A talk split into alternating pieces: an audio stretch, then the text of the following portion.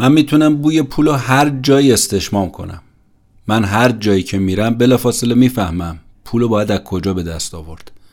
یه بار به شوخی برگشتم گفتم که سنگ فرش هر خیابون از تلاست و من فقط اونو جمعش می‌کنم.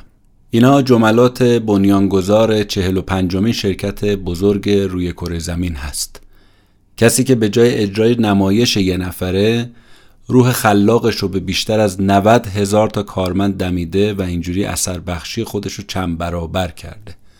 سال 1984 پادشاه سوئد جایزه کسب و کار بین‌المللی رو بهش اهدا کرد و سال 1988 مجله نظرسنجی اکونومیست کره این آدم رو به عنوان مورد احترام ترین تاجر در کشور خودش انتخاب کرد و دفتر یونسکو در سئول به خاطر سهم این آدم تو اقتصاد و تعهد به کار به عنوان مرد سال انتخابش کرد. تو زمان خودش هم به عنوان جوانترین و تنها بنیانگذار دارای تحصیلات دانشگاهی یه شرکت قولاسای کره معرفی شد. این فرد به عنوان یه ریسک پذیر جسور تو جهان سوم اتومبیلای کره رو به چکسلواکی میفرستاد و تو ایرلند شمالی دستگاه های ضبط ویدیویی تولید می‌کرد. و الانم این شرکت طراح میکروچیپ تو دره سیلیکون ولی هست اتومبیل پونتیاک، بخشهایی از هواپیمای بوئینگ، جرثقیل چنگکدار کاترپیلار، کامپیوترهای Leading Edge، محصولات نام آشنایی برای آمریکایی‌ها هستند که توسط این آدم تولید شده. جای تعجب نداره که سال 1991 فروشش از شرکتهایی مثل زیراکس هم بیشتر بود. بد نیست بدونید محصولات شرکتش تو ایران ما هم خیلی پرفروش و معروفه. این آدم با دست خالی و از صفر بعد از جنگ کره شروع به کار کرده و یکی از بزرگترین شرکت های جهان رو ساخت. این آدم تجسم انگیزه و خیال پردازیه و همینم باعث شده که شرق آسیا رو به مرکز رشد اقتصادی تو جهان تبدیل کنه. تو کشور خود شرکت های مشکلدار و ورشکسته رو می‌خرید و با احیای اونا اونها رو به موفقیت میرسون. این کارآفرین بین که تو این اپیزود می‌خوایم دربارش صحبت بکنیم کسی نیست جز کیم وو جونگ یا کیم وو چونگ بنیانگذار و رئیس شرکت بین المللی دوو. اگر درباره کسب و کار و بیزینس و شرکت دوو دوست دارید بیشتر بدونید و شخصیت آقای کیم و جونگ رو بیشتر بشناسید پیشنهاد می‌کنم این اپیزود رو بشنوید.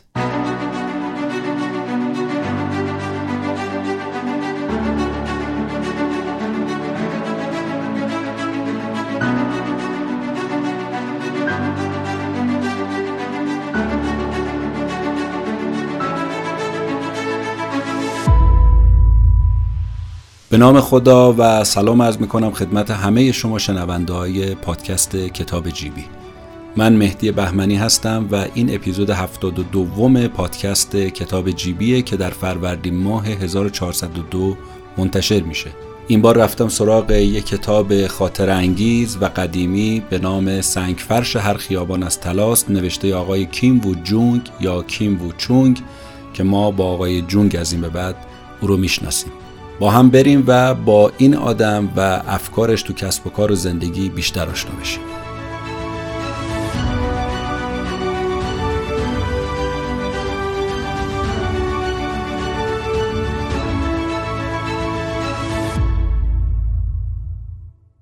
علت این که من کتاب رو انتخاب کردم یه خاطر بازی قدیمیه. یادمه که موقعی که مدرسه می‌رفتم یکی از دوستای عزیزم آقا کامران رمضانی که خیلی هم دوستش دارم و دوستان دوران بچگی منه که تا حالا با هم در ارتباط هستیم و الان یه مهندس خیلی قوی و تأثیر گذاره به من گفت که فلان این کتاب خوندی. واقعیتش تا همین الان که دارم این کتاب و خلاصش رو برای شما تعریف می‌کنم این کتاب رو نخونده بودم. ولی الان خیلی خوشحالم که دارم این کتاب رو برای شما خلاصش رو تعریف می‌کنم. امیدوارم شما هم از شنیدنش لذت ببرید. قبل از اینم که خلاصه کتاب رو براتون تعریف کنم دوست دارم که از یه پادکست خیلی خوب اینجا یاد کنم و تعریف کنم. پادکست کارکست. کارکست پادکستیه که دوست عزیزم جناب آقای محمد هادی شیرانی مدیریتش می‌کنه و راویش هم خودشه. کارکست هم یه جور پادکستیه که قشنگ شما حس و حال کسب و کار و business تو دنیا رو می‌تونید باش حس کنید یه سفر بکنید به شرکت های مختلف business های مختلف و اگر خودتونم یه موقع به فکر افتادید که کسب و کاری راه بندازید واقعا جرقه خیلی خوبیه. خیلی کمک می‌کنه به آدم. من خیلی دوستش داشتم و خیلی به ما کمک کرده. خواستم اینجوری هم از ایشون تشکر کنم و همین که بگم دو تا پادکست محمد هادی شیرانی رو بشنوید. یکی همون کارکسته که گفتم به business های معروف دنیا می‌پردازه و راز موفقیتشون. یکی هم مدرسه کارکست که می‌تونید business خودتون اگه خواستید راه اندازی کنید ازش خیلی کمک بگیرید. آدرس هر دو تا پادکست رو تو توضیحات اپیزود می‌ذاریم که اگه دوست داشتید سر بزنید و بشنوید. و اما آقای کیم وو جونگ بنیانگذار و رئیس شرکت بین المللی دوو که در سن 82 سالگی فوت شد کیه و چه جور آدمیه؟ اینم باید بگم که درست اشکالات و ایراداتی به کتاب وارده. ممکنه بعضیا بگن ایشون خیلی منمن می‌کنه خیلی علمی نیست حرفاش چنینه چنانه. همه اینا رو من می‌دونم اما با این حال اولا شخصیت این آدم واقعا شخصیت خاصیه تأثیر گذاره خیلی الهام بخشه. سال جدید رو که داریم شروع می‌کنیم دیدم خیلی می‌تونه برای ما الهام بخش باشه تو کارمون. روحیه خستگی ناپذیری این آدم به نظر من خیلی جالب اومد. لذا توصیه می‌کنم که با این آدم و این کتاب بیشتر آشنا بشید. گرچه از زمان نوشتن کتاب گذشته ولی مطالبش همچنان تر و تازه است. خود آقای کیم وو جونگ اینجوری خودشو معرفی می‌کنه. میگه من تو دوران مدرسه خیلی فقیر بودم. البته ما تنها آدم فقیر مدرسه نبودیم. اون زمان فقر زیاد بود. اکثر مردم فقیر بودن چون کره در حال جنگ بود. من به همراه مادر، پدر و چهار تا برادرم در بخش چانگ چون دونگ سئول زندگی می کردیم. پدرم رو به زور برای جنگ کره بردن شمال کره. برادر بزرگترم رو هم که وارد ارتش شده بود درگیر جنگ بود. بنابراین من که در اون زمان 14 سال بیشتر نداشتم شده بودم نونآور خانه. زندگیمون خیلی خیلی فقیرانه بود ولی با این حال تمام وجود من عشق و امید و رؤیا بود. من مجبور بودم شکم مادرم و برادرامو سیر بکنم به خاطر همین روزی صد تا روزنامه باید میفروختم تا بتونم شکم خانوادم رو سیر کنم خیلی خسته می شدم هم درس می خوندم هم کار می کردم اما تونستم با همه اینها با همه این فقری که داشتیم خودم رو به دانشگاه برسونم. وارد دانشگاه یونسی شدم که 6 مایل از ما دور بود. دو ساعت من بعد پیاده می‌رفتم چون حتی یه سکم تو جیبم نداشتم که سوار ماشین بشم. اما پر بودم از رؤیا رؤیا رؤیا. انگار که دنیا مال من بود و من می‌تونستم این دنیا رو بغل کنم. برام هیچ چیز غیر ممکن نبود چون پر بودم از رؤیا. به نظر من رؤیاها قدرت جهان رو تغییر میدن. کیم وجونگ میگه من شرط میبندم تمام آدمایی که امروز دارن تاریخ جهان رو شکل میدن تو جوانی رؤیاهای بزرگ داشتن. بعد یه جمله موندگار درباره رؤیا میگه. میگه رؤیاها مثل سکان کشتی میمونه. ممکنه کوچیک و مخفی باشه سکان کشتی اما مسیر کشتی رو تعیین می‌کنه. پس به نظر جونگ زندگی بدون رویا مثل کشتی بدون سکان میمونه. زندگی بدون رویا مثل کشتی بدون سکان میمونه. آقای کیم وو جونگ میگه وقتی ما پنج نفره شرکت دیور رو راه اندازی کردیم کارمون رو با ده هزار دلار توی اتاق اجاره کوچیک تو گوشه یه ساختمون خسته کننده شروع کردیم. اما من یه رویای بزرگ داشتم. داشتن بزرگترین ساختمون تو کره. رشد کرد شرکتمون و این رویای من به حقیقت پیوست. در عرض ده سال همین جایی که امروزه مرکز دو هست رو خریداری کردیم. بعد یه رویای جدید رو شروع کردم و اونم این که این ساختمون با عظمت رو از پرسنل دو پر کنم. اون زمان یه کار عظیمی مثل این واقعا قابل تصورم برای هیچ کس نبود. اما من این رویا رو در عرض پنج سال محقق کردم. الان که دارم این کتاب رو می نویسم بیشتر از صد هزار نفر دو پرسنل داره و این برای پر کردن سه تا ساختمون مثل همین ساختمون فعلی دو کافیه. کیم وون جونگ میگه که من الان رؤیاهای دیگه ای دارم. اول از همه ساخت با کیفیت ترین محصول در جهان و این رویای بزرگ گنج من هست. برای مهم نیست که محصول چی باشه فقط برای مهم اینه که بگن این محصول رو کیم وو جونگ ساخته و در نوع خودش بی‌نظیره. این اولین و مهمترین رویای منه و البته به نظرم میاد که این رویا تو آینده نزدیک و به راحتی به دست نمیاد. شاید این رویا زمانی به واقعیت بپیونده که من دیو رو به جانشین مناسبی منتقل کرده باشم. رویای دوم من اینه که از من به عنوان یک کارآفرین مورد احترام یاد کنن من نمی‌خوام به خاطر ثروتمند بودن شناخته بشم. من می‌خوام به عنوان یه متخصص برجسته تو زمینه کاریم تو خاطره ها بمونم. و سومین رویای من اینه که کمک کنم یه جامعه ای درست بشه که تو اون جامعه برای کارآفرینا احترام و ارزش قائل بشن. پس کیم وو جونگ سه تا رؤیا داره. اول تولید با کیفیت ترین محصول دوم مورد احترام بودن به عنوان یک کارآفرین و سوم اینکه جهان از کارآفرین ها با احترام یاد بکنه. فلسفه زندگی خودش رو هم بر مبنای خوشبینی گذاشته. میگه من در تمام طول زندگیم هیچ وقت خوشبینی رو ول نکردم. حتی وقتی تو طول سفرهام به اطراف دنیا یه بار کابین هواپیما موقع بلند شدن آتیش گرفت یک بار هم فکر مرگ به ذهنم خطور نکرد. ببینید خوشبینی من در چه حده.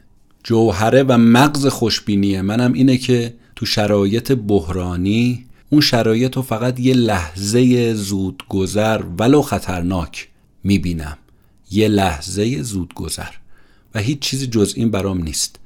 اعتقادم اینه اگه کسی تو فرایند کسب و کار تو دام ناامیدی و بدبینی بیفته دیگه کارش ساخته است. اما خوبه بدونید جونگ معتقد چیزی که اون از خیلی از تاجرها متمایز می‌کنه اینه که تجربهش تو قبول مسئولیت شرکت های شکست خورده و متحول کردن اونا خیلی زیاده و اینو با اعتماد به نفس کامل میگه. به یه معنا خودش رو استاد احیای شرکت های ورشکسته دنیا می‌دونه. اما چجوری می‌تونه یه شرکت ورشکسته رو احیا کنه؟ میگه من نگاه همینه وقتی دیگران شروع می‌کنن ناممکنها رو میشمارن من شروع می‌کنم ممکنها رو شمردن. عجب جمله پرمغزیه. اونا میگن نمیشه نمیشه نمیشه. من میگم میشه میشه میشه. کدوم ها میشه؟ دنبال اون میشه ها میرم ممکن ها میرم. نویسنده این کتاب میگه تز من اینه اگه توی پروژه فقط یه درصد شانس موفقیت وجود داشته باشه من همون یه درصد رو به عنوان یه جرقه برای روشن کردن آتیش ازش استفاده می‌کنم. یه نمونه از این خوشبینی هاش رو تو بحثای اقتصادی اینجوری بیان می‌کنه. میگه ما یه کارخونه تایرسازی رو تو سودان ایجاد کردیم و این اولین کارخونه بود که تا اون زمان تو سطح بین المللی به وسیله شرکت کره تو سودان ساخته می‌شد. جای ترسناکش این بود که دو اصلا با کسب و کار تایر سر و کار نداشت. من فکر می‌کردم که خب 80 درصد سودان صحرا دیگه شهرها هم که کاملا از هم دورن. پس تقاضا برای حمل و نقل زمینی بالاه اینجوری بود که من خوشبینیمو به کار انداختم بازار رو دیدم البته همه چیزم محاسبه کردم با محاسباتم درست در اومد. و همین الان که دارم این کتاب براتون می نویسم کارخونه تایرسازی ما شلوغتر از همیشه است در سودان و مردم حتی تایرها رو پیش خریدم می‌کنن. و این خوشبینی من بود که باعث این کسب و کار شد در حالی که همه می‌گفتن نمیشه. من گفتم میشه. خب تا اینجا چی گفتیم؟ گفتیم آقای کیم وو جونگ بنیانگذار شرکت دوو یه پسر بچه فقیر بود اما با آرزوهای بزرگ. اینقدر آرزوهاش بزرگ بود که اصلا فصل اول کتاب رو از چهار فصل کتاب کاملا به این رویا پردازیهاش اشاره می‌کنه که هم جالبه و هم مهم. بعد تو همین فصل رویاها به این سوال جواب میده که رویای خلاق از کجا میاد؟ خودش میگه که خیلی از مردم میگن که اگه برن کنار دریا یا برن تو کوه یا یه جای خلوت و ساکت ایده های خلاقانه سرازیر میشه به ذهنشون. اما میگه من شخصا تجربم اینه که ایده ها زمانی جرقه می‌زنن که شما سخت وسط کار هستید. اصلا خلاقیت اگه می‌خواد زیاد بشه باید سختتر کار کنید. سخت کار کنید ایده خودش میاد. هر چقدر شما تو طول روز سخت کار کنید تو شب رویاهاتون هم واقعی تر میشه. خود رویا رو هم اینجوری تعریف می‌کنه. میگه رویا آرزوی انجام یک کاره. بعد از خودش مثال میاره. میگه من وقتی جوان بودم پدرم می‌گفت تو باید تاجر بشی. اصلا استعداد تجارت رو در تو می‌بینم. تو باید تاجر بشی. به خاطر همین از 15 سالگی من تو خواب می‌دیدم که یه تاجر موفق شدم. یه حرف عجیبی هم اینجا می‌زنه. میگه اگر می‌خواید موفقیت تو کسب و کار براتون تضمین باشه به این جمله من باور داشته باشید. اگه کسی خودش رو وقف یه کار بکنه هیچ وقت شکست نمی‌خوره. پس اگر می‌خوای رویاها تحقق پیدا کنه باید خودتو وقفه کار کنی. میگه من آدم پرمشغله ایم طوری که هر سال بیشتر از دیویس روز رو تو خارج از کشور میگذرونم و حضورم تو خونه خیلی کم رنگه من حتی تولد همسر و فرزندام رو خیلی وقتا یادم میره. اما باید اعتراف کنم با این همه مشغولیت خیلی خوشحالم و به خودم میبالم. اینقدر خوشحالم که بعضیا میگن آقا تو دیوونه کار شدی. چطوری آخه میشه اینقدر کار کرد؟ میگه من از زمانی که کارم رو شروع کردم شاید باورتون نشه یه روزم مرخصی نداشتم. یادم نمیاد از اون طرف هم هیچ وقت با خانوادم ساحل رفته باشم. با این حال اصلا احساس ناراحتی پشیمونی ندارم. مردم در مورد من میگن آقا تو یه اسب بارکشی شدی شدی برده کار. اصلا از زندگی چه لذتی می‌بری؟ اما من بهشون میگم که نه لذت واقعی من تو کار کردنه. وقتی کار می‌کنم بهترین سرگرمی رو دارم و هیچ چی مثل کار کردن منو شاد نمی‌کنه. و غم اینه که مردم کار رو سرگرمی و تفریح نمی‌بینن. فقط یه ابزار می‌بینن که شکمشون رو باش پر کنن. و این یه توهین بزرگ به اخلاق کاری. اصلا خود کار یعنی پیشرفت موفقیت یعنی کمک به خود کمک به جامعه و همه اینا لذت بخشه. کار یک چیز با ارزشه و فقط با درآمد نباید ارزیابیش کرد. مثل مطالعه. مطالعه یه کار ارزشمنده و شما انقدر باید مطالعه کنید که بقیه بگن که از بس کتاب خونده دیوونه شده. یعنی خودتون رو وقف اون کار کنید تا هم نتیجه بده هم لذت ببرید. اینو خارج کتاب من اضافه کنم که شما که الان دارید این پادکست رو و این اپیزود رو میشنوید ممکنه به این حرفها هزار تا ایراد اشکال داشته باشید تا اینجا. مثلا در مورد همین که آقا تمام کار من شده کارخانه خواب. یعنی طرف شده کارخانه خواب. یعنی تماما خودش رو وقف کار کرده. خب این بده دیگه. این ایراده. زندگی تعادل می‌خواد. هر چیز به جای خودش نیکوست. به دنیا نیومدیم که کار کنیم.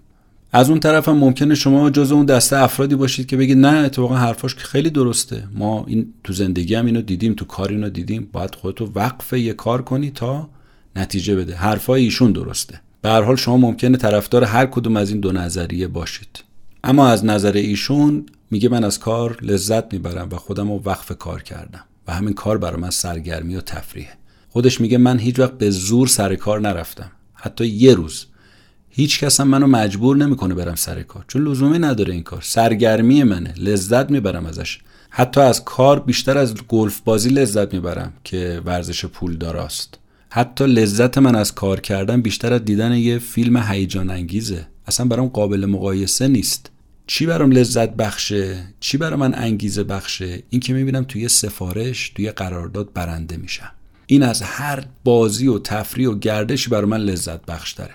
هر چی پروژم بزرگتر باشه توجه من بیشتر جلب میشه.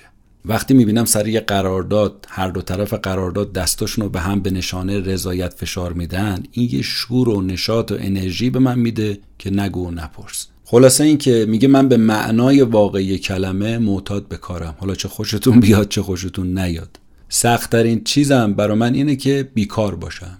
استراحت برای من هم مرز شکنجه است. من سکون ندارم. دائما دارن حرکت می‌کنم انگیزه منم برای کار کردن اینه که یه جهان بزرگ در انتظار منه و کارهای زیادی هست که باید انجام داد. بعد مثالی که از این نگاهش میاره اینه. میگه ما وقتی دو رو تأسیس کردیم بلا فاصله از مرزهای ملی رد شدیم رفتیم سراغ بازارهای بین المللی اون موقع هم صادرات یه سرمایه گذاری بیارزش بود. کسی صادرات نمی‌کرد. اصلا به عنوان سرمایه گذاری بهش نگاه نمی‌کرد. شرکت های بزرگ اون موقع وارد کننده بودن. به صادرات فکر نمی‌کردن. اما من تو صادرات پیشگام شدم و این روحیه پیشگام بودنم تو صادرات ما رو رسوند به بازارهای بین المللی از آمریکا گرفته تا اروپا. حتی بازار کشورهایی که اصلا کره باشون روابط دیپلماتیکم نداشت به دست ما افتاد. سودان، نیجریه، ویتنام، مجارستان، چکسلواکی، روسیه، لیبی، الجزایر، چین. اتفاقا بعد از اینکه ما این بازار بین المللی رو فتح کردیم تو این کشورها روابط دیپلماتیک کره با این کشورها بهتر شد و شکل گرفت. پس جهان بزرگی در انتظار ما هست و کارهای نامحدودی داریم برای انجام دادن. این روش و سبک زندگی منه این نگاه منه. حالا یا درست یا غلط ولی نگاه منه. در جواب اونایی هم که به من میگن چقدر کار می‌کنی من بهشون میگم که ببینید آدما قابلیت های شگفتانگیزی دارن اما پنهانه. ما ازش بیخبریم. آدما باید این پتانسیل رو کشف کنن تا به موفقیت برسن. اگر اینجوری شدید دیگه مثل بقیه زندگی نمی کنید اگر ما از 20 درصد پتانسیل واقعیمون استفاده کنیم میشیم نابغه. اگر 30 درصد پتانسیل واقعیمون استفاده کنیم میشیم قهرمان. پس این حرف رو منصفانه از من قبول کنید که هر کسی که نابغه یا قهرمان شده از افراد متوسط جامعه خیلی بیشتر قابلیتاشو بروز داده. نمونهش ادیسون. قبل از اختراع چیزی یا آزمایش رو دیویس بار تکرار می‌کرده. ما باید دائم خودمون رو وادار کنیم که بهتر و بهتر بشیم. معنی نداره که همین خوبه همین خوبه. حفظ وضعیت موجود یعنی پسرفت اینجاست که شما از بقیه می‌زنید جلو. چرا؟ چون بقیه ساکن و بی حرکت موندن. اصلا حرکت نکنید شما فلج میشید. شما باید نابغه خفته درونتون رو بیدار بکنید. یه بار دیگه این جمله رو بگم. شما باید نابغه خفته درونتون رو بیدار کنید. جمله قشنگیه. واقعا الهام بخشه. خب تا اینجای کتاب چی گفتیم؟ گفتیم آقای کیم وو جونگ ما رو با رویاهاش و رویا پردازیهاش که شاید همش یا بیشترش به واقعیتم پیوست آشنا کرد. تو بخش دوم کتاب می‌خوایم از اهمیت مدیریت تو نگاه این آدم صحبت کنیم. با ما باشید با نگاه بنیانگذار دوو درباره مدیریت.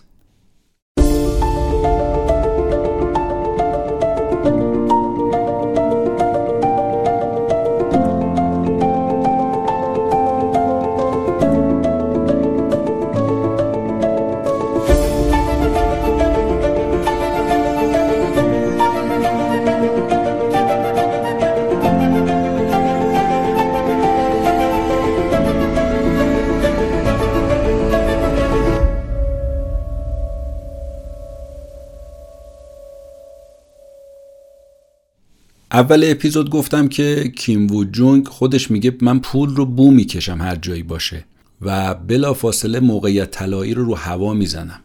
و این یکی از خصوصیات مهمه یه مدیر اصلا. میگه من تصمیمم فوریه و آنیه و در لحظه. اما نه بر اساس گزارش و تحلیل بقیه بقیه پرسنلم بقیه کارمندان بر اساس تجربه و اطلاعات دقیق و به روز خودم. سفرهایی هم که انجام میدم این اطلاعات به روز رو در اختیار من قرار میده. یادتونه گفتم میگه من 200 روز از سال رو تو سفرم. میگه وقتی من یه اطلاعات به روز از یه کشور دارم سریع می‌تونم تصمیم بگیرم. دیگه دست دست نمی‌کنم. مثالی که می‌زنه اینه. میگه زمانی که ما برای اولین بار وارد بازار ویتنام شدیم من یه تیم بررسی فرستادم. گفتم آقا برید تو ویتنام اطلاعات برای من بیارید. بعد اکتفا نکردم. خودم رفتم از نزدیک دیدم. دیدم آقا شنیدن کی بود؟ مانند دیدن. دیدم تولید منسوجات تو ویتنام خیلی خوب داره جواب میده. برای همین به جای اینکه تجهیزات جدید بخرم گفتم از اون دوکایی که غیر فعال قدیمی تو کره داریم بیایم استفاده کنیم. 500 هزار تا دوک کره که بیکار بود رو آوردم توی ویتنام. دستمزد اونجا پایین بود نسبت به کره پرسنل زیاد بود. بنابراین شروع کردیم به کار کردن. هم اون دوکا ازش استفاده شد همین که من اون دوکا رو با 20 درصد هزینهشون خریدم آوردم ویتنام. خیلی ارزون. اینجوری من به جای 100 میلیون دلار سرمایه گذاری برای خرید این دوکا 20 میلیون دلار بیشتر هزینه نکردم. تصمیم من چی بود؟ فوری بود. سری شروع کردم قرارداد نوشتن. چرا؟ اطلاعاتم از تیمم جلوتر بود دقیق تر بود سنجیده تر بود. حالا اگه یه شرکت نساجی اروپایی آمریکایی می‌خواست بره ویتنام به این زودی نمی‌تونست تصمیم بگیره. اما من اینجوری معاملات مخصوص خودم رو مدیریت می‌کنم. چون سراسر دنیا سفر می‌کنم از وضعیت جهان اطلاع دارم می‌تونم سریع تصمیم گیری کنم. البته کارکنانم به من کمک می‌کنن ولی در حد پیگیری نه تصمیم گیری. تصمیم فقط و فقط با خود منه. جونگ میگه که من تو دفترم به افراد آموزش میدم که این نوع کسب و کارا رو که باید کاملا با بازار هماهنگ باشه رو انجام بدن.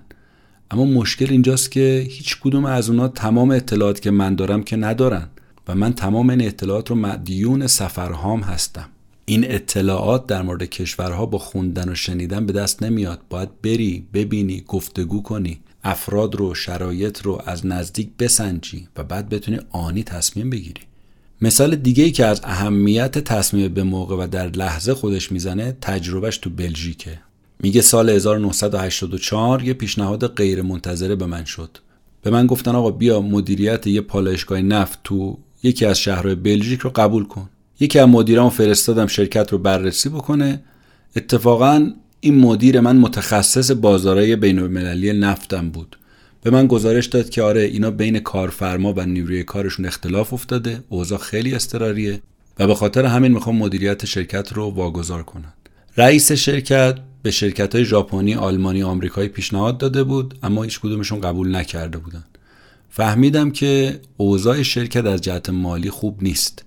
اما اگر درست مدیریتش کنم تمام اون پرسنل با من همراه میشن. از همه امکانات قدیمی شرکت استفاده کردم، کارخونه رو مدیریتش رو بازسازی کردم، سرپا نگهش داشتم و کارمندار اینجوری به کار علاقمند کردم. و این یکی از ویژگی های مهم منه که یه شرکت ورشکسته یا در آستانه ورشکستگی رو می‌خرم احیا می‌کنم و به بازدهی و سوددهی میرسونم. ما شرکت رو خریدیم و سر پاش کردیم اسمش هم عوض کردیم. گذاشتیم یونیورسال که همخونی داشت با نام دوو یعنی جهانی بزرگ. ظرف یه سال شرکت متحول شد. انقدر خوب پیش رفتیم رئیس سابق شرکت پیشنهاد داد پنج برابر قیمت همین شرکت رو از ما بخره. ما بهش نفروختیم. به حال به خاطر این تصمیم من به عنوان یه متخصص تحول یه شهرت بین المللی پیدا کردم. این پروژه از نگاه جونگ ارزشمند بودنش به خاطر شهرت یا سودش نبود بلکه به خاطر این بود که این پروژه برای جونگ یه گنج بود. چرا؟ چون به موقع تصمیم گیری کردن رو بهش یاد داد. جونگ میگه من تو طول این چندین سال همکارای زیادی رو باشون کار کردم. اما تنها ترین لحظاتم زمانیه که می‌خوام یه تصمیمی رو بگیرم. تو تصمیم گیری من تنهای تنها عمل می‌کنم. البته همکارام کارمندام انواع کمک و اطلاعات رو میدن همونجور که گفتم. اما تصمیم نهایی چیه؟ با خودمه. اونم در لحظه و فوری و دقیق. اعتقاد آقای کیم وو جونگ اینه که مدیرایی که شکایت می‌کنن وقت زیادی از ما تو جلسات صرف میشه یا بگیم در واقع حروم میشه دلیلش اینه که تصمیماتشون گروهیه. نه به وسیله یه مدیر رد بالا. بعد میگیم آقا چرا جلسات می‌ذاریم میگه به خاطر اینکه ما می‌خوایم اطلاعات بگیریم. خب این اطلاعات جزئی اصلا نه مهمه نه ضروری و مورد نیاز. پس خیلی از این جلسات بیفایده است. اطلاعات کلی رو شما بگیر جزئیات هم شاید خیلی مهم نباشه. تصمیم گیری کن. اینو خارج از کتاب بگم که به نظر من این حرفش خیلی درسته. هر موقع سراغ طرفو می‌گیری کجاست؟ دو جلسه است. طرف شده دیگه علامه مجلسی. از این جلسه به اون جلسه. بعضی موقع من پیش خودم میگم اینا کی وقت می‌کنن کار کنن یا تصمیم گیری کنن. انقدر دو جلسن. اما وقتی آدم نگاه می‌کنه به سیستم تصمیم گیری و مدیریت این آدم خیلی می‌بینیم شست رفته است. گیج کننده نیست. میگه من یه گزارش سه صفحه‌ای برام بیارم بهشون میگم آقا این می‌شد اینو تو نصف صفحه هم خلاصش کنی. نه سه صفحه. اما مدیرا انگار عادت دارن به جای یه جمله گزارش سه صفحه هی طول و تفصیل بدن. به نظر من جونگ مدیر اجرایی عالی برای تصمیم گیری فقط به نکته های کلیدی نیاز داره و بس. نکته های کلیدی. جزئیات نه. ویژگی این آدم اینه که اسناد و گزارش ها رو نمی‌خونه. میشنوه. اینم جالب بود برا من. میشنوه. میگه اینجوری هم تو وقتم صرفه می‌کنم هم خسته نمیشم. به جای خوندن گزارش اونو میدم دست دستیارم. میگم آقا نکته های اصلیشو در بیار. برای همین مدیرای من اغلب بدون کاغذ میان پیش من گزارش میدن. حرفا رو میشنوم تصمیم گیری می‌کنم. از طرف دیگه تو مدیریت اینجوری عمل می‌کنم که اختیار مسائل جزئی رو به طور تام و کامل میدم دست مدیرم. میگم آقا در مورد جزئیات خودت تصمیم بگی سراغ من اصلا نیا. واقعا این حرفش خیلی درسته.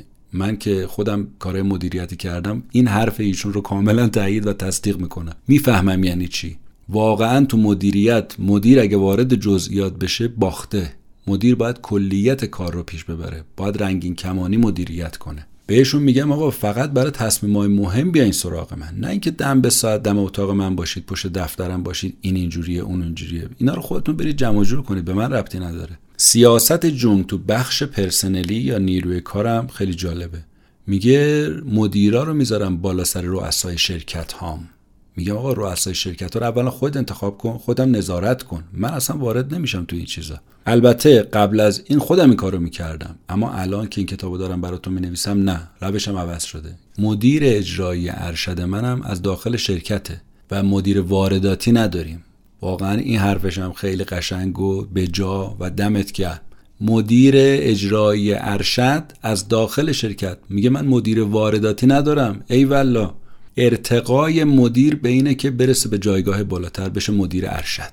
چه انگیزه بالاتر از این؟ جونگ درباره دستیارش هم میگه میگه واقعا شغل دستیار من خیلی سخته. میگه حالا چجوری انتخابش می‌کنم؟ هر سه سال یه مرد جوان رو که فارغ و شده از دانشگاه انتخاب می‌کنم. از بین پنج تا کاندیدا مصاحبه می‌کنم حضوری و سخت یه نفر رو انتخاب می‌کنم. وظایف دستیارم هم خیلی سخته. هر روز صبح زود باید بیاد تو خونه گزارش خلاصه قراردادها و ملاقات رو به من بده. آخر شبم با من برگرده خونه. این دستیار حتی از همسر منم بیشتر با من هست. هر سفری که من میرم دستیارم با هم هست. سالی دیویس روز من تو سفرم. تو تمام این سفرها باید باشه. تعطیلی و مرخصی نداره. دستیار تو سفر چمدون ما هم می‌کنه تا یادداشتایی که تو جلسات برمیداره رو به من میده.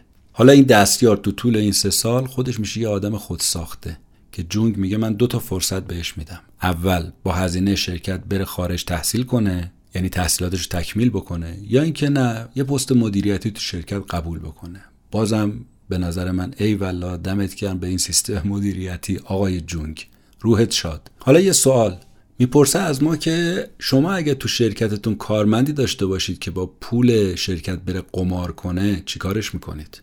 صد درصد میگید اخراج. اما جونگ میگه من همیشه به کسی که اشتباه می‌کنه یه فرصت دوم هم میدم. یکی از کارمندان میگه تو خارج کشور کره رفته بود کازینو ده هزار دلار پول شرکت قمار کرده بود و باخته بود. اما من اخراجش نکردم. خودم اون پول رو به شرکت برگردوندم یه شانس دوم بهش دادم. حالا دلیل من برای نگه داشتن این کارمند چی بود؟ می‌گفتم اگه این آدم اعتماد به نفس و جرأت شرط بندی با یه دلال کازینو رو داره چرا از این اعتماد به نفسش من تو کسب و کارم استفاده نکنم تو شرکت استفاده نکنم؟ و الان این آدم شده یکی از مدیرای ارشد شرکت دوم. سوال دیگه که از ما می‌کنه اینه میگه شما با مدیر تنبل شرکتتون چیکار می‌کنید؟ یه خورده فکر کنیم. معلومه دیگه. تذکر میدیم و اخراج می‌کنیم. اما جوی میگه من یه وقتی متوجه شدم رئیس یکی از 22 تا شرکت گروه دوو تنبله بهش گفتم که ببین یه گزارش سه ماهه 200 صفحه‌ای به من بده کار خودت. بعدم گزارش رو که گرفتم بایگانی کردم و نخوندم.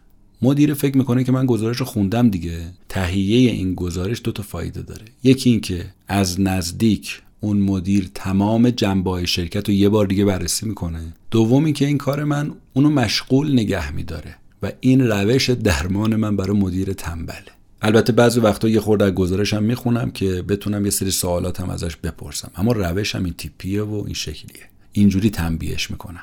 چند تا نکته مهم و کلیدی هم درباره مدیریتش کیم وو جونگ در این کتاب میگه. نکته اول این که میگه آقا نوآوری داشته باشید تو کارتون. اعتقادش اینه نوآوری اصلا برای زندگی و کار ضروریه. خلاقیت از نگاه جونگ با چند تا سوال از خودمون درباره وضعیت موجود شروع میشه. سوال اول آیا من بیشترین تلاشمو کردم؟ سوال دوم آیا وضعیت فعلی ایدئاله؟ سوال سوم آیا من می‌تونم محصول بهتری بسازم؟ سوال چهارم آیا یه روش بهتری وجود داره برای انجام این کار؟ این چهار تا سوال از خودمون بپرسیم شاید خلاقیتمون یه خورده جوونه بزنه یا جرقه بزنه.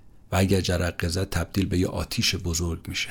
مثالی که از نوآوری خودش میاره اینه. میگه وقتی اولین بار بعد از دانشگاه رفتم سر کار به نمایندگی از یه شرکتی که توش کار می‌کردم مسئول این شدم که با یه بانک معاملات انجام بدم. چجوری؟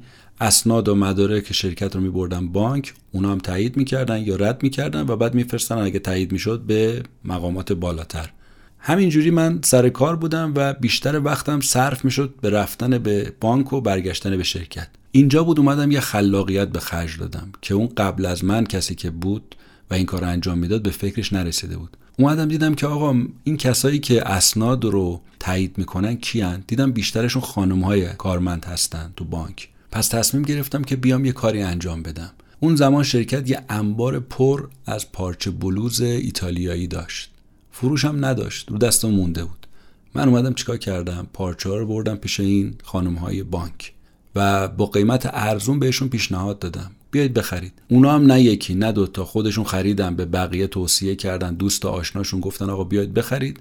اسناد شرکت هم هر وقت می‌رفت زیر دست اینا تو کمترین فرصت می‌شد اولویت کاریشون تایید می‌شد می‌رفت بالا. اینجوری هم پارچه های شرکت رو فروخته بودیم هم اینکه کار اسناد و مدارک و تاییدش خیلی سریع را میافتاد. نکته کلیدی دیگه که درباره مدیریت میگه اینه. میگه اگه مدیر شرکت هستید کاری کنید کارمنداتون احساس کنن شرکت مال خودشونه. این حرف معنیش اینه که به کارمنداتون حرمت بذارید. مثالی که می‌زنه میگه ده سال پیش از نوشتن این کتاب یه روز گرم و شرجی تابستون من جلوی همین شرکتی که الان براتون توصیفش کردم که بعد دانشگاه توش کار می‌کردم و اسناد رو میبردم بانک تایید می‌گرفتم یه بار از جلوی این شرکت رد شدم. ده سال گذشته حالا. دیدم آقا یه صف طولانی از مردم بیرون شرکت تو گرما وایستادن. زن هست بچه هست بزرگ هست کارمندا خانواده هاشون هم دیدم که پشت در صف کشیدن. همینجور عرق میریزن و وایستادن. حالا دردشون چیه؟ یه سری مطالبات دارن. بعد رفتم تو شرکت دیدم آقا مقامات خونک راحت تو دفتر با تهویه مطبوع لم دادن و عین خیالشون هم نیست. رفتم پیش مدیر شرکت بهش گفتم که آقا شما پنج دقیقه وقت بذار بیا بیرون جلوی نور آفتاب مقابل این آدما باشون صحبت کن احترام به اینا بذار. حالا بهانهشون چی بود که نمی اومدم تو آفتاب برای اینا صحبت کنم پنج دقیقه؟ بیرون گرمه ما هم اینجا دفترمون کوچیکه همه که جانه میشن بهشون گفتم آخه این چه بهانه ایه اگه مدیر برای کارمندا و خانوادش که اعضای موثره شرکت هستن احترام قائل نشه اصلا فاتحه اون شرکت رو باید خوند. هیچ بهانه ای از شما پذیرفته شده نیست. میگه از نظر من جون یکی از بدترین کارا تو جهان اینه که کنار وایستی نسبت به یه قضیه بی تفاوت باشی. اگه این مدیر احساس می‌کرد که آقا شرکت مال خودمه اینم کارمندای منن هیچ وقت وای نمیستاد کنار ناظر بی تفاوت باشه. نکته کلیدی سوم و آخری که تو درس های مدیریت جونگ به ما میگه اینه. میگه اگه دنبال سودستی سعی کن به دیگران کمک کنی و دستشون رو بگیری. به خاطر سود خودت هم که شده. حالا اگه به خاطر انسانیت نیست به خاطر سود خودت هم که شده این کارو بکن. گرچه تو برای انسانیت این کارو بکن. جونگ میگه وقتی من اولین بار بعد از تأسیس دوو با یه شرکت اندونزیایی کار کردم یه قرارداد صادرات پارچه باهاشون امضا کردیم. اما یه دفعه دولت اندونزی یه سری محدودیت ها گذاشت برای واردات کالا. خب بیچاره این شرکت اندونزیایی با ما قرارداد طولانی مدت هم داشت. خورد به خنسی افتاد تو ضرر دادن. چرا؟ چون قیمت پارچه سقوط کرد. حالا کاری که من کردم چی بود؟ اومدم جلوی ورشکستگی این شرکت رو گرفتم. نذاشتم بانک تصاحبش کنه. چجوری؟ اومدم مبلغی که شرکت مورد نیازش بود برای اینکه از ورشکستگی نجات پیدا کنه رو بهشون دادم. با اینکه دست و بال خودمونم پر نبود اما دادم. یه سال بعد ورق برگشت. بازار اندونزی باز شد. قیمت پارچه کشید بالا. با اینکه قرارداد ما نصف قیمت بازار بود با اونا اما شرکت اومد همپایه قیمت بازار برای پارچه ها به ما پول داد. یعنی دو برابر قیمت قرارداد. من سی هزار دلار به شرکت داده بودم. که ورشکست نشه. دست آخر تو این معامله با این شرکت یک میلیون دلار سود بردم. من پاداش کمک به دیگرانم رو گرفتم. کمک به دیگران از نگاه جونگ همیشه پاداش داره همیشه سوده و یه اصل بزرگ تو زندگی که کمک کنیم به دیگران. جونگ میگه ما تو دوو نگاهمونی که مطمئن باشیم شریکمونم تو تجارت به اندازه خود ما سود می‌بره. تلاش کردیم تو دوو این اثر رو روی مردم بذاریم که آقا تو معامله با دوو هیچ وقت ضرری نمی کنید بعد از شنیدن رویاهای بزرگ آقای جونگ و بعد در فصل دوم نحوه مدیریت شرکت دوش بریم سراغ موضوع مهم رشد و پیشرفت که دیدگاه های جالبی تو این زمینه باز بنیانگذار دوو داره که تو فصل سوم کتاب می‌خوایم بهش بپردازیم.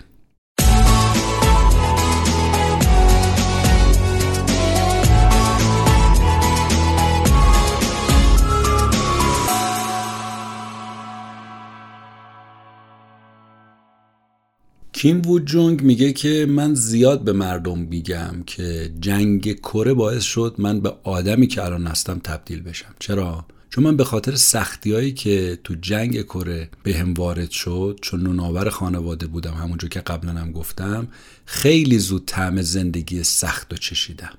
قبلا گفتم که تو 14 سالگی مسئول امرار معاش خانواده بودم و باید شکم مادرم و برادر کوچیکم رو سیر می‌کردم و این البته به من یاد داد که فرصت ها از سختی ها پدید میان و این منو رشد داد. وقتی همه چیز خوب پیش میره خب همه خوب عمل می‌کنن دیگه.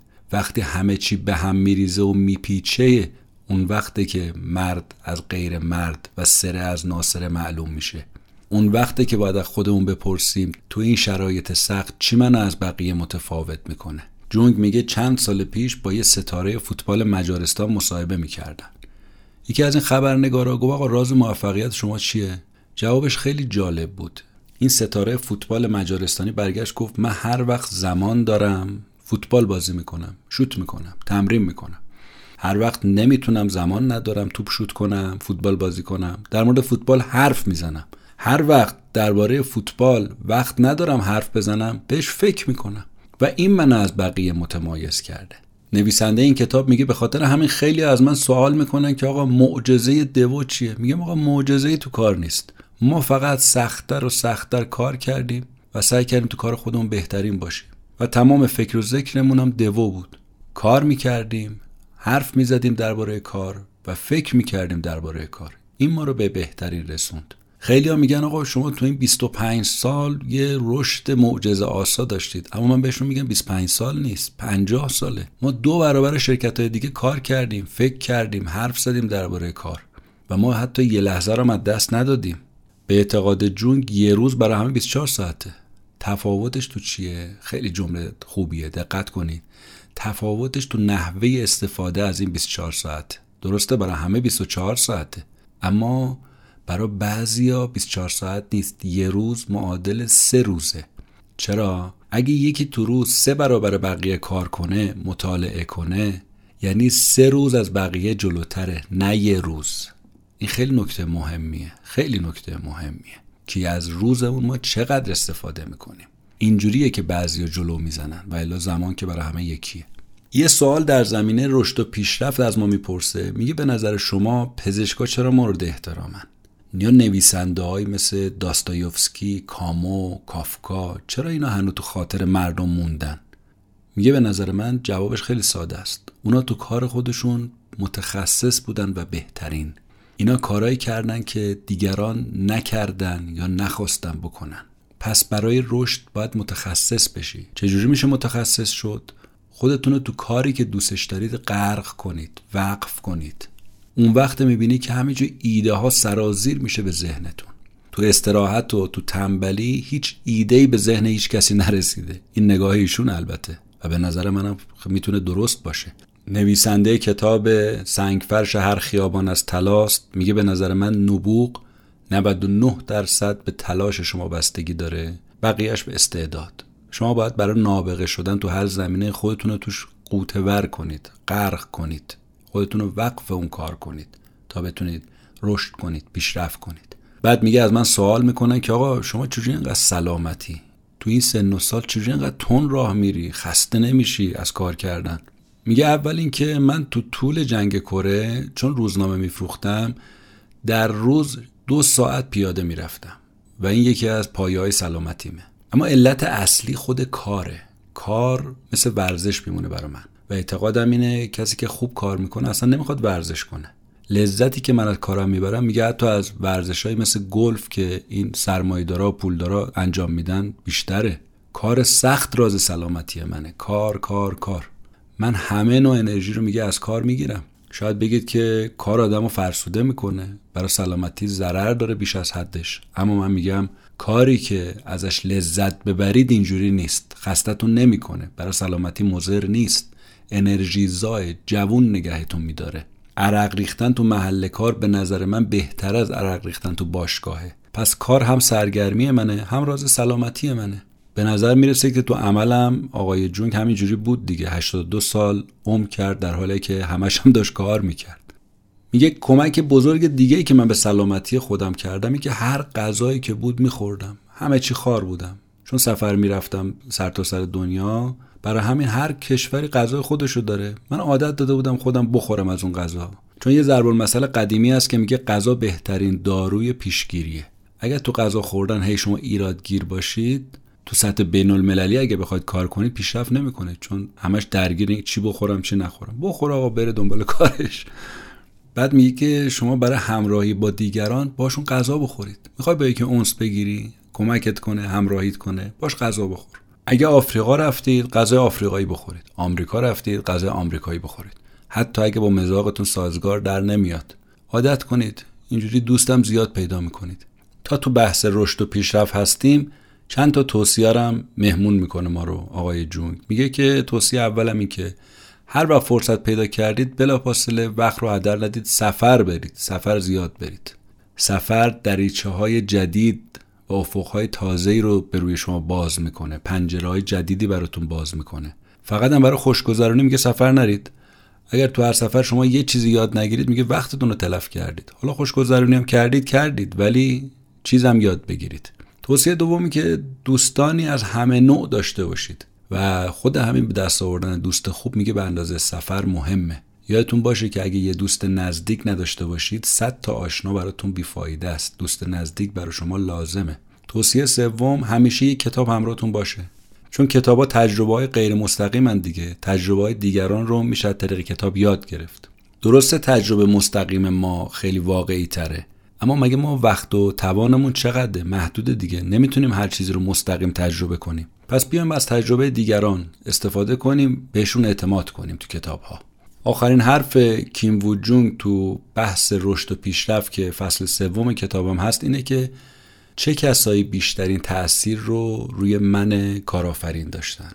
میگه یه وقتی مارتین بوبر به من برگشت گفت زندگی واقعا با یه ملاقات شروع میشه و من الان می‌تونم کامل این حرفش رو درک کنم. زندگی های ما تا حد زیادی تحت تاثیر کسایی قرار می‌گیره که باهاشون ملاقات می‌کنیم.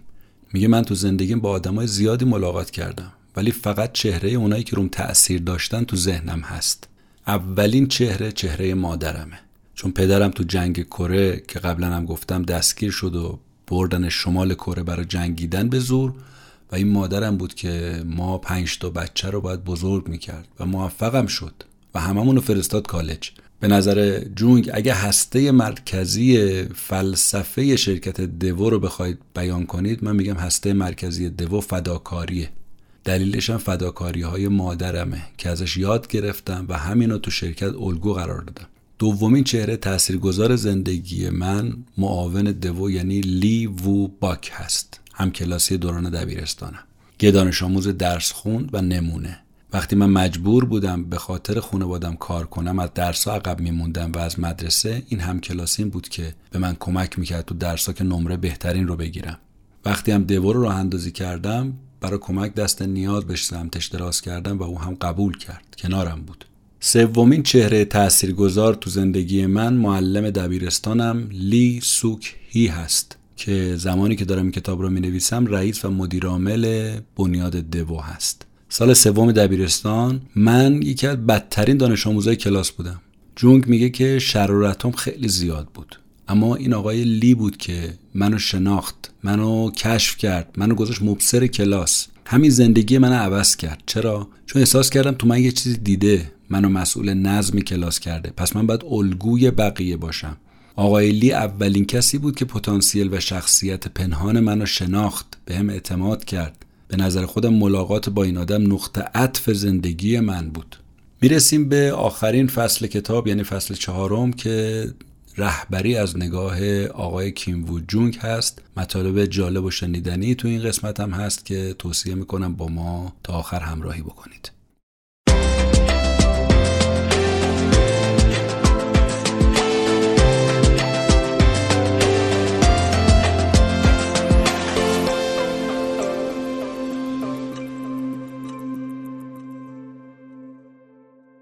به اعتقاد نویسنده کتاب سنگ فرش هر خیابان از تلاست رهبر شدن مثل راه رفتن توی جاده پرخاره.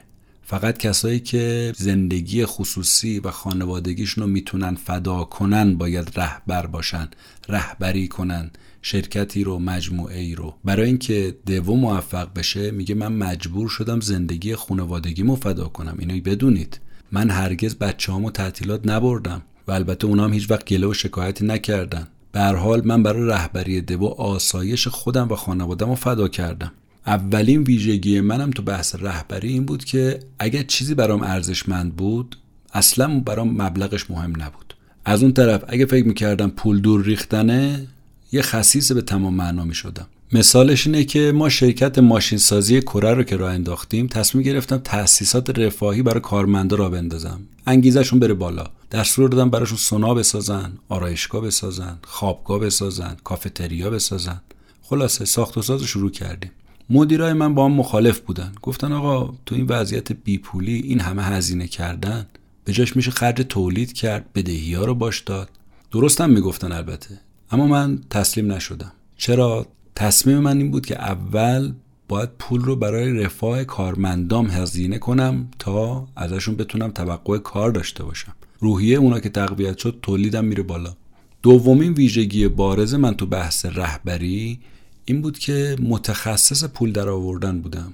خودش هم میگه میگه من هر جا برم بلافاصله می‌فهمم که پول باید کجا و چجوری در آورد. یه بارم میگه به شوخی برگشتم گفتم سنگ فرش هر خیابون طلاه و من فقط اونا رو جمع می‌کنم همین. میگه من احساس می‌کنم کسی که استعداد پول در آوردن رو داره باید پول در بیاره. مثل کسی که استعداد ورزش داره. باید ورزش کنه. حرفه‌ای هم ورزش کنه. کسی که استعداد موسیقی داره باید موزیسین بشه. اگر شما تلاش کنید بچه ای که بالقوه نوازنده است و تبدیل به یه مهندس بی استعداد کنید این کارتون آب در هاون کوبیدنه. آقا چه کاریه؟ اگر شما پول رو به کسی که استعداد نداره بدید به باد فنا میده. تازه استفاده درست از پول از خود پول در آوردن مهمتره. باید به این دقت کرد. سومین ویژگی جونگ تو رهبری اینه که الگو بود برای دیگران. اعتقادش این بود اگه سطح زندگی یه رهبر خیلی بالا باشه بقیه هم همون سطح هم می‌خوان. میگه من کشورهای جهان سوم زیاد سفر می‌کنم. همراه کارمندان میرم تو همون خونه که برای اقامت اونها گرفتن. عیب و آرم نمی‌بینم. دلیلش هم اینه که هم می‌خوام ببینم چجوری زندگی می‌کنن. باهاشون بیشتر وقت صرف کنم بیشتر بشناسمشون. همین که از من به عنوان یه الگو درس بگیرن که آقا این نره فلان هتل. میگه شما به عنوان رهبر باید پایینتر از استانداردهای خودتون حتی زندگی کنید. این کارتون یه حاشیه امن براتون به وجود میاره. و اگر از اون طرف برید تو سطح بالا زندگی کنید دیگه پایین اومدن براتون خیلی سخت میشه. نمی‌تونید راحت بیاید پایین. تو این بحث الگو بودن جونگ این مثال می‌زنه. میگه من وقتی برای اولین بار دفتر نیویورکم رو اندازی کردم اجازه ندادم هیچ کارمندی ماشین بخره. فقط یه ماشین بود برای کارهای شرکت. کارمندا با اتوبوس و مترو می اومدن سر کار. و کارمندا از این وضعیت نه فقط شرمنده نبودن افتخارم می‌کردن. می‌گفتن آقا اگه نداریم همه ندارن. نه اینکه هر کی با ماشینش بیاد پوز بده و فخ بفروشه به اون یکی دل اون یکی آب بندازه. نه هممون با اتوبوس و مترو میایم. و این از لحاظ روانشناسی خیلی مهمه. مثال دیگه میگه کارمندای من وقتی میرن برای خارج از کشور مأموریت حقوق بیشتر می‌گیرن دیگه. اما من میام چیکار می‌کنم؟ 15 20 درصد حقوقشون رو تو بانک براشون پس انداز می‌کنم. چرا؟ وقتی برمیگردن وطن پس رفت نکنن. چون اگه تمام پولو بهشون میدم هر کسی بلده چی رو خرجش کنه دیگه. ولی اینجوری همیشه یه پسنداز براشون هست. دیگه به عقب بر نمیگردن بعد از اون سفر. دیدی طرف میره سفر برمیگرده یه حق ماموریت می‌گیره همه رو خرج می‌کنه دوباره بی پول میشه. اینجوری جلوش گرفته میشه. نویسنده کتاب میگه یادتونه گفتم از استانداردهای خودتون پایین تر زندگی کنید. عادت به سطح بالا زندگی کردن نکنید وگرنه پایین اومدن سخته. مثالش از خودم اینه. که درس آموز برای خودمم بود. میگه من سالها بود که تو خطوط هوایی با first class اصلا سفر نمی‌کردم. دوستان تو شرکت های دیگه که بودن منو میکشوندن میبردن قسمت first class. من می‌گفتم نه ناراحت نیستم مشکلی ندارم نشستم اینجا چه اشکالی داره؟ حتما مگه باید first class باشه؟ و افتخارم می‌کردم. تا اینکه افتادم تو دام. این خطوط هوایی کره به من یه مجوز سفر رایگان داد اونم تو بخش درجه یک. به هر نقطه ای که از کره روی زمین می‌خواستم می‌تونستم سفر کنم اونم تو بخش ویژه VIP. چون مشتری بزرگی بودم این حالو به من داده بودن. چند سال گذشت شرکت های دیگه سرصداشون در اومد که آقا چطور به این آقا میدی؟ این مجوز و رایگان بره first class سفر به ما نمیدی؟ مجوز من کنسل شد. حالا دیگه می‌خواستم برگردم برم درجه دو بشینم برام سخت بود. حالا بعد پول درجه یک رو می‌دادم عادتم کرده بودم و البته این درس بزرگی برای من شد که اگه به خوشنشینی عادت کنی دیگه ترکش سخت میشه. یه مثال دیگه باز از ساده زیستی خودش تو رهبری می‌زنه اینه. میگه من هیچ وقت اولین دیدارم با طبقه سطح بالای آمریکا رو یادم نمیره. میگه مالکوم فوربز مرحوم سال 1987 به مناسبت جشن هفتادمین سالگرد مجلش منو به این مهمونی خاص تو نیوجرسی دعوت کرد. مهمونا که خب رؤسای شرکت های بزرگ بودن با لیموزین می اومدن با هلیکوپتر می اومدن از سرتاسر آمریکا. اما من با همون کت شلوار کاری که پوشیده بودم همراه همسرم با ماشین بیوکی که مال شرکت بود رانندش مدیر کل دفتر نیویورک هم بود. اومدیم. اتفاقا این مسئله برای آقای فوربس هم اصلا مهم نبود.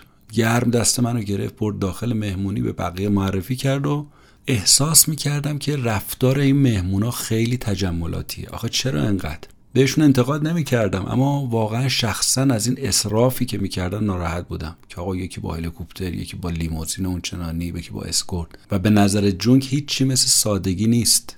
و متاسفانه اغلب مردم سعی می‌کنن نشون بدن که بهتر از دیگران هستن در حالی که تو زندگی واقعیشون اینجوری نیست. میگه من وقتی حداقل یه درجه زیر این سطح واقعی زندگیم زندگی کردم احساس راحتی دارم.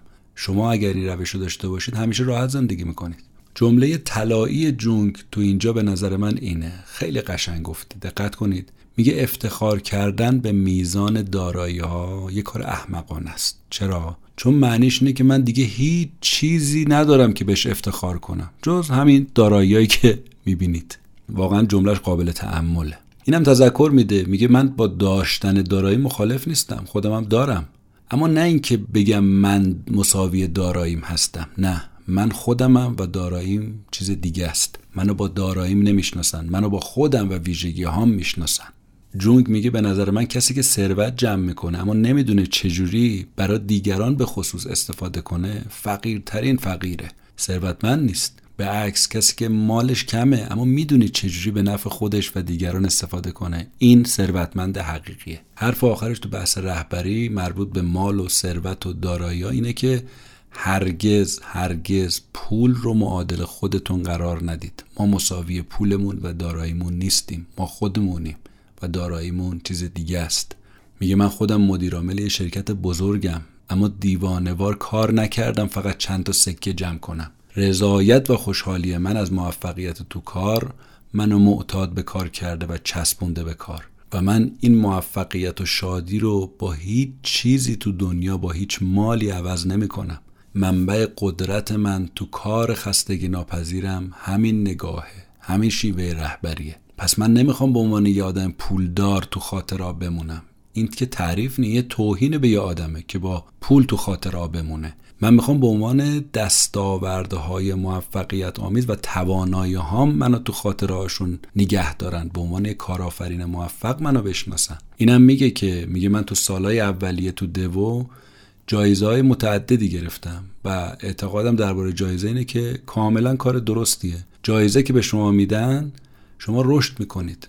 البته این ستایشی که به واسطه جایزه از شما می‌کنن برای شما یه سری محدودیت هم میاره. نگاه من نسبت به جایزه اینه. چه جور محدودیتی؟ وقتی شما یه جایزه می‌گیری به خاطر شهرتی که به دست آوردی دیگه هیچ حق انتخابی نداری جز اینکه سختتر کار کنی.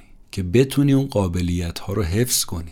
و میگه این دقیقا همون کاری بود که من کردم. چون نمی‌خواستم به اعتماد مردم جامعهم خیانت کنم. سخت کار کردم و دویی که شما می‌شناسید نتیجه همین تلاش هاست. این اپیزود رو می‌خوام با این حرف نویسنده آقای کیم وو جونگ به پایان ببرم که میگه من به تجربه به این باور رسیدم که جایزه ها افراد رو به جایگاه های بالاتر هدایت می‌کنه. پس یه رهبر هر چقدر بیشتر جایزه بده به کارکنانش بهتر و موثرتر اونها عمل می‌کنند.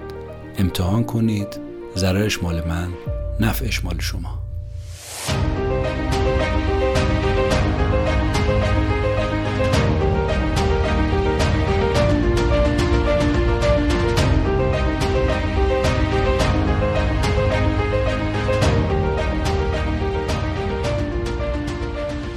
چیزی رو که شنیدید اپیزود هفتاد و دوم بود از پادکست کتاب جیبی. خلاصه کتاب سنگ فرش هر خیابان از تلاست نوشته آقای کیم وو جونگ. این اپیزود در فروردین ماه 1402 منتشر میشه. ممنونم از رضا بهمنی پسر بسیار عزیز و دوست داشتنیم که زحمت این اپیزود هم طبق معمول با او هست. ممنون که به این اپیزود هم گوش دادید. نظراتتون رو با ما در میون بگذارید. خوشحال میشیم. ما رو به دیگران معرفی کنید. دوست داشتید از ما حمایت مالی کنید. و اگه خواستید اسپانسر بشید به ما خبر بدید. روز روزگار بر همتون خوش و خدا نگهدار.